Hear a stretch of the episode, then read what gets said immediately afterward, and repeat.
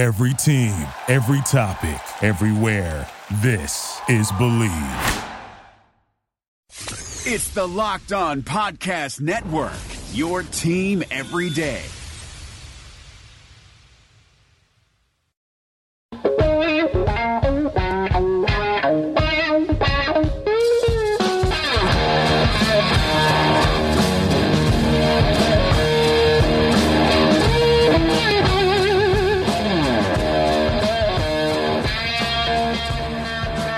Better than this? Guys being dudes here on the Draft Dudes podcast, presented by Locked On.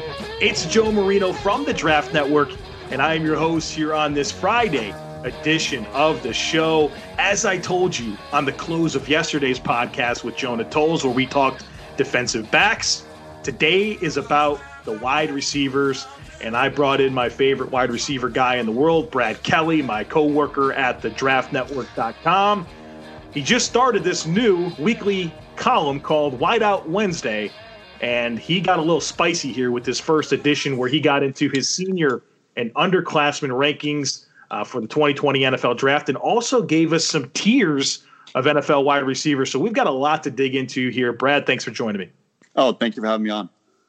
Um, you're welcome, Brad. It's uh, it's good good to have you. Good to talk receivers and I don't know. How do you how do you start a conversation about 2020 wide receivers without talking to Alabama guys? Right? You've got Jerry Jeudy and Henry Ruggs who are one two on your underclassmen rankings right now in this uh, article that you released here on July 31st. I've got the same two guys at the top of my board when it comes to receivers. How close are these guys? Because I think you know Jeudy's special, but I don't know if there's that much of a drop off to Ruggs. I don't think there's a drop off at all. Um, I actually, I think it was you recently at the uh, TDN Summit who said, I think Henry Ruggs is going to be this year's DK Metcalf when it comes to the draft network. And I think yeah. you're right. I think everyone in, in our group is pretty much going to fall in love with him for different reasons than, than we were like DK for, but the same style of, of affection for his game, just because he's he's a little bit faster than Jeudy. Not that Jeudy's not fast, but I think his potential might be even a little bit higher just because he's just he's a superior athlete and maybe even has better body control in the air. So right now they're one two, but if Ruggs can kind of refine his route running to approach Jeudy's, then I think he might pass him up. And so I think they're I think they're one and two and they're real close right now. Yeah, Jeudy and Ruggs are like perfect for today's game, right? Just used to, you know, ten years ago we talked about having that alpha number one, big bodied guy you can funnel the passing game through.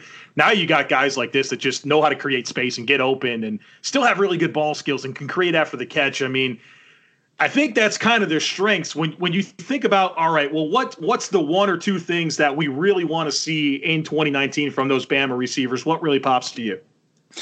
Uh, well, I think for Jeudy, there's not that much that he really can improve. I think the big thing for him is going to be his body weight and his bulk. He was only like 190 pounds, and that's fine. I mean, like a lot of guys like Stefon Diggs is only like supposed to be like 198, but I think you would like him to be a little bit more muscular, have a little bit better play strength as a result. Ruggs, I would say, uh, like I said, kind of refined his route running. There are there are glimpses of it, but you don't see like the double moves that Jeudy can mm-hmm. really pull off. And then with DeVonta Smith, I think he's already a really good route runner. I'm really high on DeVonta Smith, uh, but I think with him, he's kind of in the same boat. He's only like like 182 or something like that, so he got, he needs to get some size on him. Uh, that'll help his durability. That'll help his play strength. One thing that I think about with Ruggs and, and Jeudy here is they're just faster than everyone else on the football field at the college level, and so they're able to literally just run away from coverage and get open. It's that the technical side of route running, the nuance, the the things that they'll need to do at the NFL level, really becoming true route salesmen, is the kind of stuff I want to see. Hopefully, we'll get to see some chances of that uh, developing here in 2019.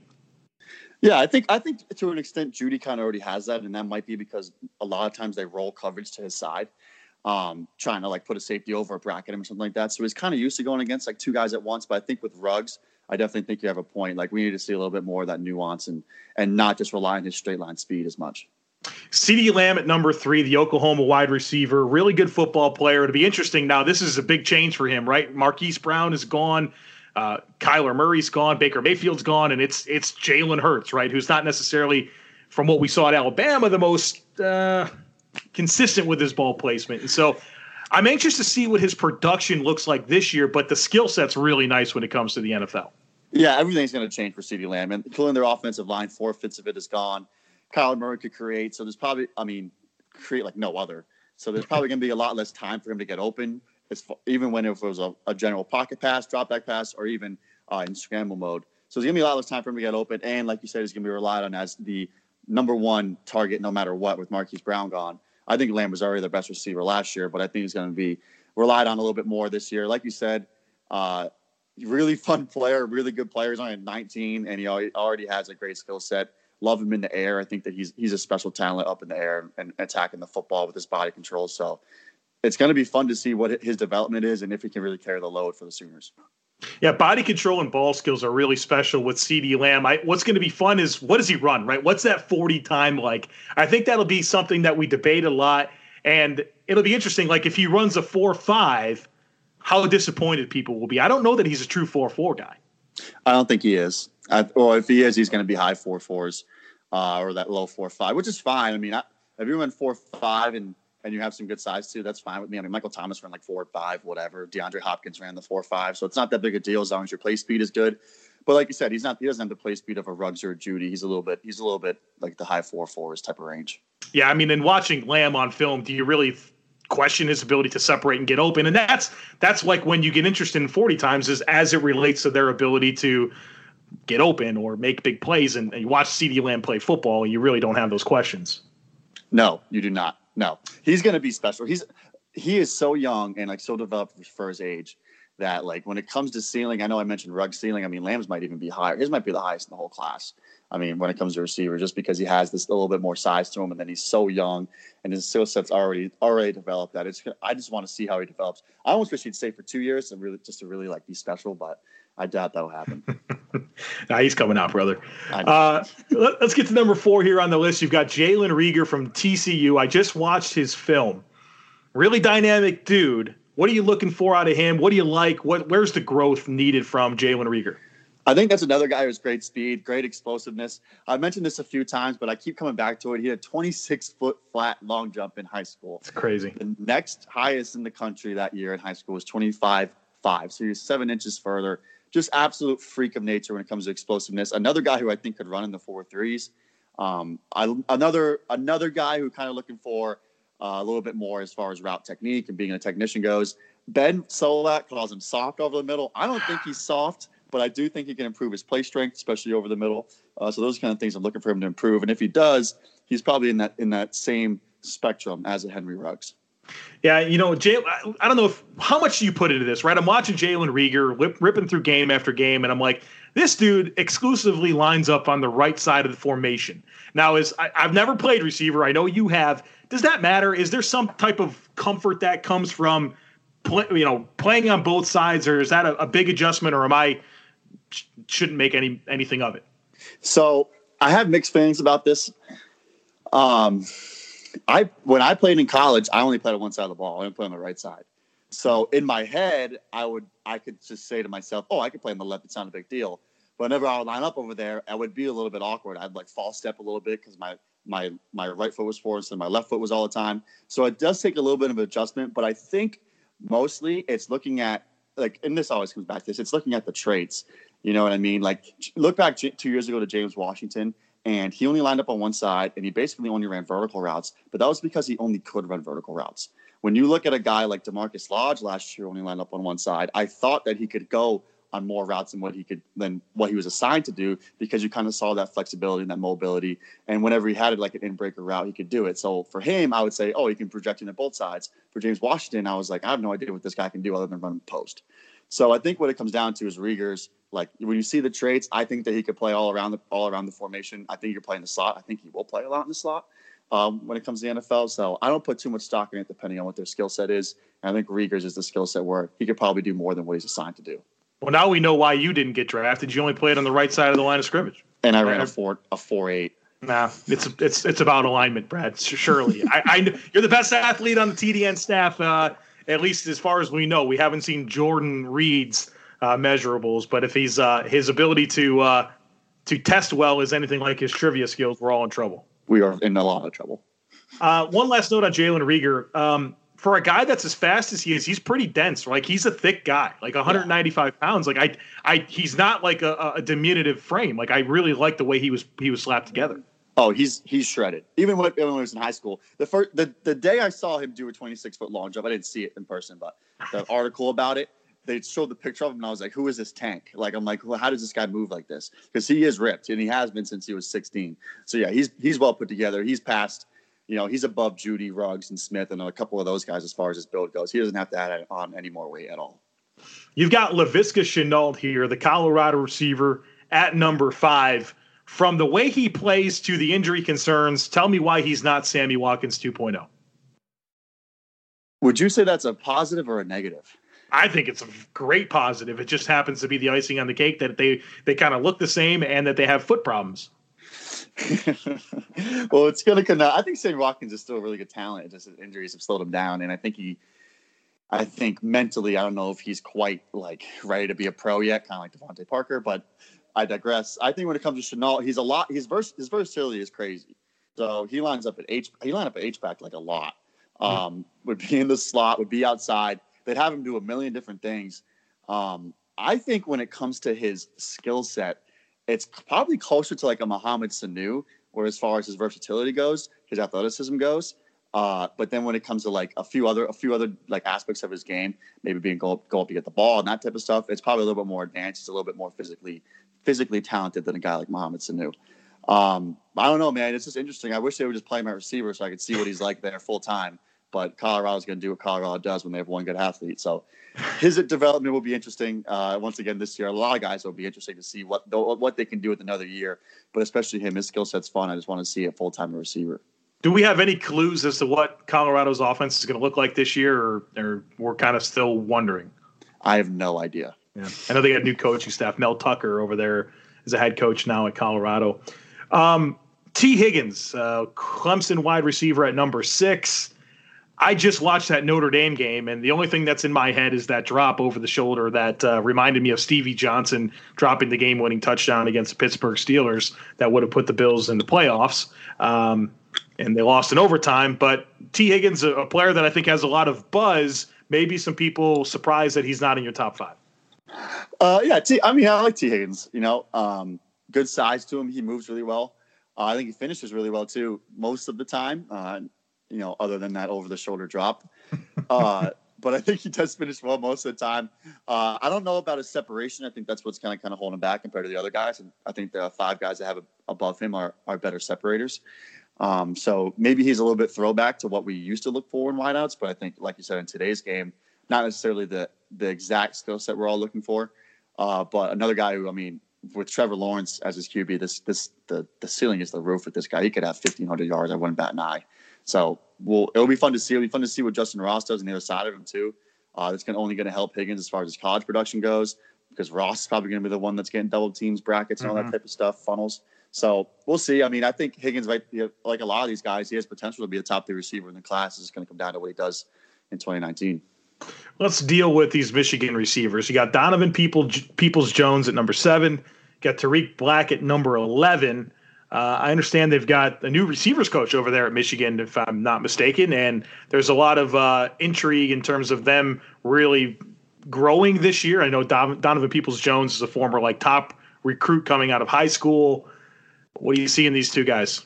I actually also have Nico Collins at number 10. Um, okay, there you go. Also, yeah, also the Michigan trio is all in that top 11 for the underclassmen. Uh, yeah, so the new receivers coach is Josh Gattis, formerly worked with uh, Jordan Matthews at Vanderbilt, uh, worked with Chris Godwin, DaeSean Hamilton at Penn State, and worked with Jeudy Ruggs and Smith last year at Alabama. Um, he's coached, I think, three, and Jordan White from uh, Western Michigan. So he's coached three All American wide receivers um, within like a seven year span, which is pretty good. Um, so he's going to be the new OC. He's going to be the new receivers coach. Uh, so I think their growth is could be huge. Uh, a lot of it will probably come down to how Shea Patterson performs. Patterson's deep ball kind of flutters, and that holds back Nico Collins a little bit more than anyone else. Collins has the size, uh, has the strength, can win vertically. Peoples Jones is probably a little bit more smooth, a little bit more athletically gifted. Um, really like really loose athlete, can kind of do it all at all levels of the field, and also a great punt returner. And then Tarik Black is kind of the unknown. He's only played in like six games at this point in his career. He's had a bunch of injuries, kind of holding back the injuries through spring ball. So it's really kind of hard to project him. Going back to when he was a freshman, he had a few big plays, even against Florida. I think in his first in his first game as a true freshman, had like a 60 yard touchdown. So a guy who has a lot of talent, but we don't really know what exactly we're going to get out of him. From what I've seen, he looks great. We don't know if he's going to be healthy this year, so he might be a guy who defaults to 2021. But as far as Collins and Peoples Jones go, once again, I mean their ceiling their ceiling's high, and they could be they could jump up in the top five as well. So of your top 12 underclassmen wide receiver rankings right now entering the season, you've got two Alabama receivers and three Michigan players. So that's uh you want to watch wide receiver talent, you know which schools to watch this year if you want to watch more than one guy. Um, I want to ask you about one more guy here on this underclassmen list here. The guy you have at number nine, Tylan Wallace. He's from Oklahoma State. He's a player I'm not familiar with, so get me familiar. So Tylan Wallace, um, he was one of the Biletnikoff finalists last year because he went off for like 1,600 yards. Uh, he was first team All Big 12. Uh, a guy who in the air is awesome. Uh, there was a few plays, I believe, against Texas when he was going against Kris Boyd, RIP, where he kind of went over him, lost him yeah, let's not talk about that. Kind of went over him, like mossed him a little bit. So really good along the boundary, but kind of like the traditional Oklahoma State wide receiver, like really only plays on one side and really is only asked to do not much. You know what I mean? Like a lot of vertical routes, not much stuff in breaking routes. Uh, but a guy who's really good at that. Now, one thing I'm looking for out of him is whenever he gets kind of pressed and get gets contacted, I think he gets slowed a little bit too much. Uh, probably because he doesn't face that much press coverage in the Big 12. Uh, but when he does, I would like to see him kind of get off of it. So his footwork at the line of scrimmage is something that, I'm, and, and basically his footwork in tight spaces, something that I'm looking for him to improve upon. And I, I think that's a guy who, once again, I mean, he has all the gifts he needed. Uh, can really can really win in the air despite not being the biggest guy, uh, but a really really good boundary receiver for the next level. Probably a guy who's gonna gonna play the Z and, and really fit in well. Um, let's do some superlatives type stuff here with the overall wide receiving co- class entering 2020. You can bring seniors into the equation here. Uh, I'll give you a certain category. You tell me the guy that first comes to mind as as the guy that's the best at it. Okay. All right. Yeah. All right. Who's who's the best run after catch guy?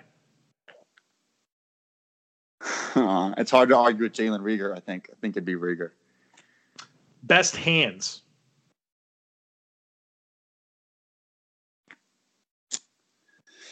I think it's going to be CeeDee Lamb, right? I haven't seen him drop a pass yet. that was the name that was in my head. I was thinking that's where you were going to go with that. Um, best route runner. Jer- Jerry Jeudy. Yeah, for sure. Dude puts guys in a blender, man, left and right. Yeah. Um, well, I, I think I think one real quick. I think DeVonta Smith, his teammates, right right beneath him. Yeah, he's very he's very technical. What type of athlete? What type of juice you think DeVonta Smith has? I really don't know, but they love getting him the ball. So, and and, and early, the first play against Oklahoma, he took a slant like 50 yards. I don't really know. It, it's going to be interesting to see, but like you said, technically great, and I think that's why Tua kind of defers to him in a lot of situations. But I, I don't know. I, he's probably a, a low four or five guy. Who's the guy that you feel is the best in terms of beating bet press coverage? I would say we're going to go to the seniors for this one. I really like Bryan Edwards against it, um, but I also think Tyler Johnson uh, from Minnesota, when it when it comes to the red zone, could win at will. Um, now he's kind of like a raw. I don't even think he knows what he's doing, but he's kind of like a he's kind of like a little bit raw. But his his ability to beat press like in tight spaces part because of his size, part because of his feet, especially in the red zone. It looks pretty special on film. So Bryan Edwards and Tyler Johnson. Best of ball skills. Oh my God, it's got to be CeeDee, right? It's got to be CeeDee Lamb or or Collin Johnson would be up there as well from Texas. The most versatile. Hmm. That one might be Donovan Peoples Jones from Michigan. Can play in any alignment, punt returner, uh, he might return kicks too, not mistaken, and also kind of has that build and has that athleticism to. He's really a fluid athlete, could kind of play in a lot of a lot of spots as well. But also, I mean, I guess Shenault, I'd probably Laviska Shenault too. I'm probably overlooking him. I know you have an answer for this one. The best blocker. Hmm, that would probably be Antonio Gandy Golden from Liberty. Dude's dude's like built like Zeus, and he gets after it. He's physical. I like him a lot. Uh, is there okay? Give me like uh, the top names, right? Like guys people know about. Which one is the best blocker? You people know, man. People know. No, I love the answer, but I'm like, okay, so because that could be a separator. Like you've got all these really good receivers, right? Tons Right. of this year. Which one's the best blocker out of like the top names? I like KJ Hill from Ohio State. I might be I might defer to him. The Ohio State boys get after it when it comes to blocking, big time. Um, and I think when he wants to, he can be a really, really good blocker. I did. Ke- I did some work on KJ Hill last year. I thought he's really smooth. Yeah, he's awesome. He's really fun. He is really smooth. Do they have other dudes there, or is he gonna? I mean, Oh. he's gonna be the guy, right? Uh, he's gonna be the guy. He's gonna break as long as he stays healthy. He's gonna break David Boston's uh, career reception record at Ohio State. He's only like forty away. Um, he's gonna be their number one. But Austin Mack, who I actually have as a number seven senior receiver, uh, is also there, and so is Victor Benjamin, who is like 6'4", 220. And his highlights, just his highlights, but his highlight plays look like AJ Green. Now, it's he's not, and he's very inconsistent, and he only has like 48 career receptions, but he has like 12 touchdowns on those 48 receptions. So like his high points are awesome.